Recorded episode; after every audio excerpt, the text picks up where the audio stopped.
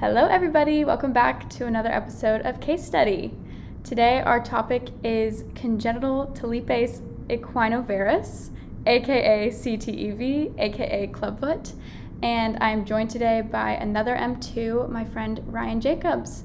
Ryan, do you mind introducing yourself? Hi, everybody. My name is Ryan. I am a second year here at the School of Medicine. I'm from Louisville and I went here for undergrad. And I have congenital Talipe equinovarus, which I'll just call clubfoot from here on out. Okay, perfect. It is definitely a mouthful. I feel like CTEV is easy, and so is clubfoot. So we will stick with that. Um, yeah, so before we really get into anything, I do want to go ahead and give our listeners a little bit of background on just lower limb development and then a little bit about clubfoot itself. Um, so we'll start there. Sounds good. If you guys remember upper limb development from last block, this is basically a story that you guys have heard before um, with lower limb development. So around day 25 or 26, the lower limb bud will form, and then we eventually get the apical ectodermal ridge, otherwise known as AER, which forms at the distal end of the developing limb and begins to encourage some growth and differentiation. The foot plate will form in the late fifth or early sixth week, and then in week seven, toes begin to develop with apoptosis of parts of the AER, and those remaining five sections will condense into digital rays. So, very similar to the hand. Um, and then another similarity after this kind of basic formation um, and ventral extension of the limb bud, we begin to see rotation in weeks seven and eight.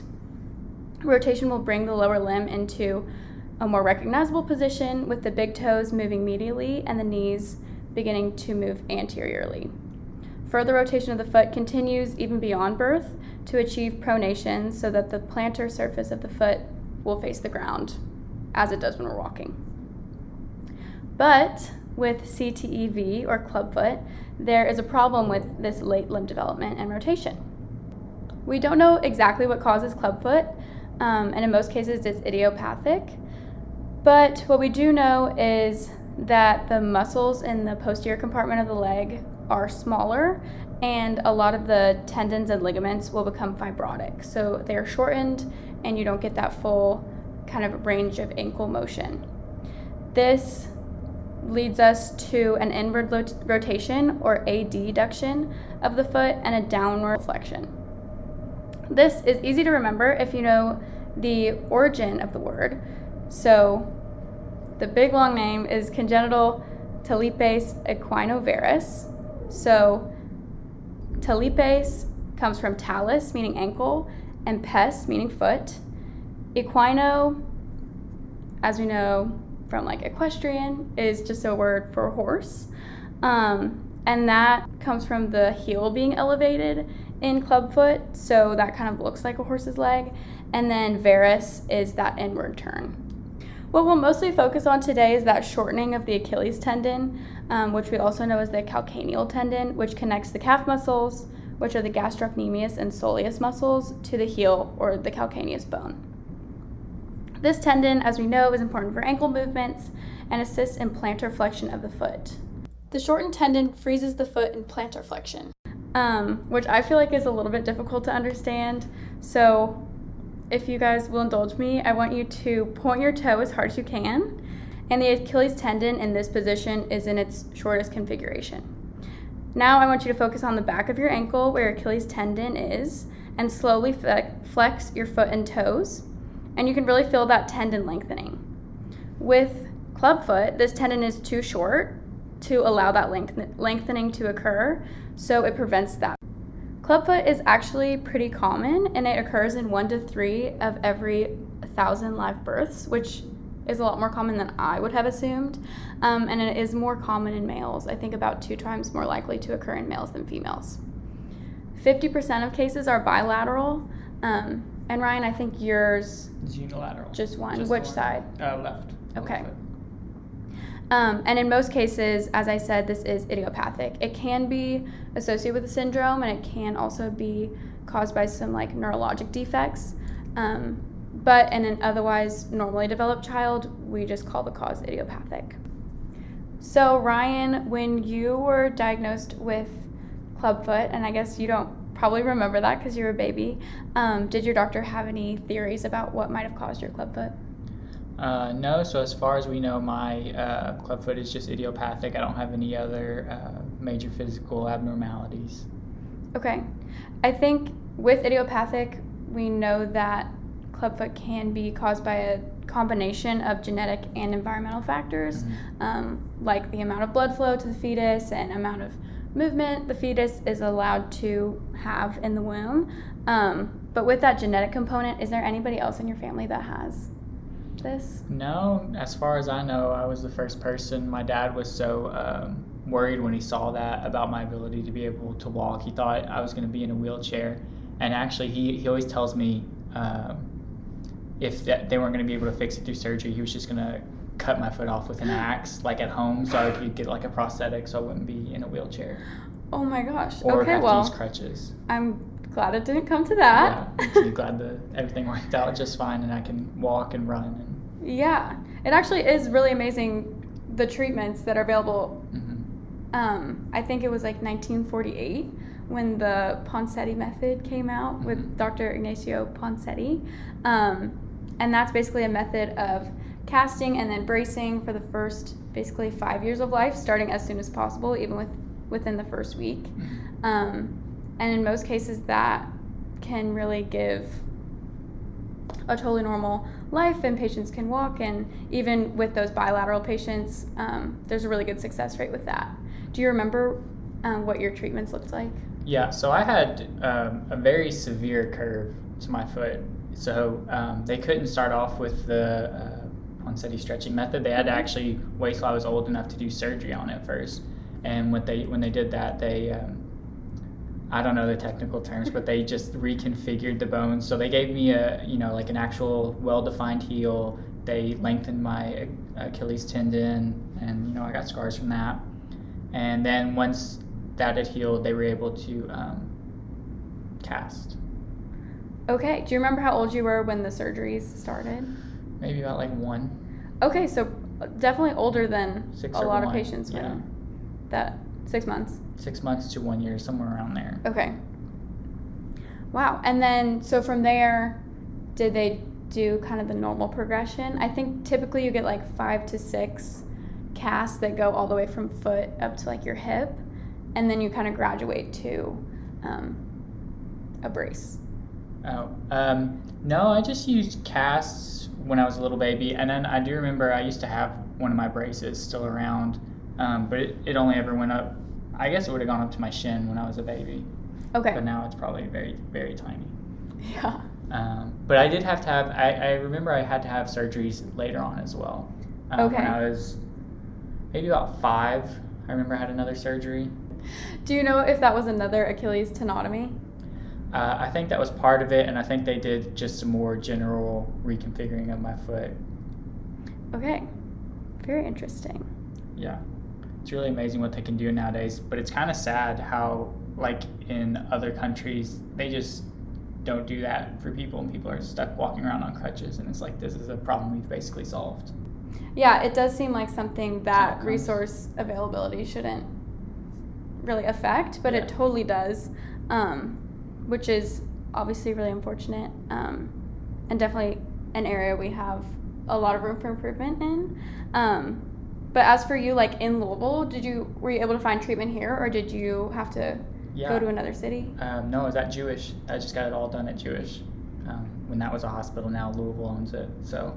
Okay. Yeah, just right a couple blocks over. That's amazing. And you stayed there for the first, the whole time, like you're even up to your five year surgery. Oh, getting the surgeries done there? Yes. Mm-hmm. Yeah. Okay. They did let me go home though. oh, good. Yeah, you didn't live there for five years. Yeah. Um, do you still have to go in for follow ups at all? I think I was supposed to. I don't really do it. Sometimes I go to a, a physical therapist and they give me like some some new suggestions, but for the most part, it doesn't give me too much trouble that I'm not already used to. Um, you know, it's a little bit of little arthritic. Uh, can't stand for too long. Can't run for you know too far, or else it starts hurting and all that. Um, and then, like you said, the posterior compartment of the leg. The muscles are smaller, and then just in general, all the muscles on the left side of my leg are a little bit weaker just from not being able to use them growing up. You know, because I was Mhm. in the cast for the whole time. Right. And so because of that, my right leg's a little bit of hypertrophied, and it's definitely affected the way I I walk. And like I, I notice like when I go upstairs, I, I go upstairs funny. I kind of like hop, so I like I don't. I, so if I'm not paying attention, I won't use my left leg to lift my weight up. Oh, I'll just sit. I'll just put, like that kind of like a pirate's peg leg. They Okay. just like stand on it. They don't really move with it. Mm-hmm. And just really relying on that right leg. Yeah. Okay. Even though I don't need to anymore. Like, Yeah. the leg's strong. It's just still so ingrained. Does it ever hurt? Oh yeah. Really? Yeah. uh, More yeah. like on the ankle? Or Yeah. kind of all the way up? the ankle. So it feels like uh, they said I'll get early um, arthritis because of it, and I definitely feel that when it rains. Sometimes it like Mhm. hurts, and sometimes it's, it's really bad, and I just have to like pop it and like stretch it. It doesn't have as much uh, of a range of motion either Yeah. as a, as like a normal foot.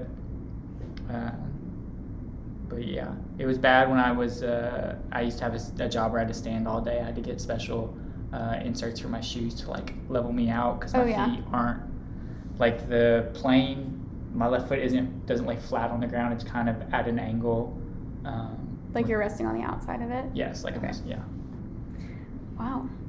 Uh, But you roller skate, don't you? I do roller skate. Yeah, so that's another thing. I can only do um, derby skates, like four wheel skates. Mhm. I can't really inline or ice skate because my ankle's too weak to support my weight in those. Oh, wow. So I can't like balance on this Would foot. never have even thought of that. So if I do ice skate, I've ice skated a couple times before, and when I do Mhm. that, I basically um, don't use my left foot a whole lot. I basically am just like scooting, like on a scooter when you, Yeah. you just use one leg, and that's how kind of it is. Okay. Is there anything else you feel like in your life that is affected by your CTEV? Um,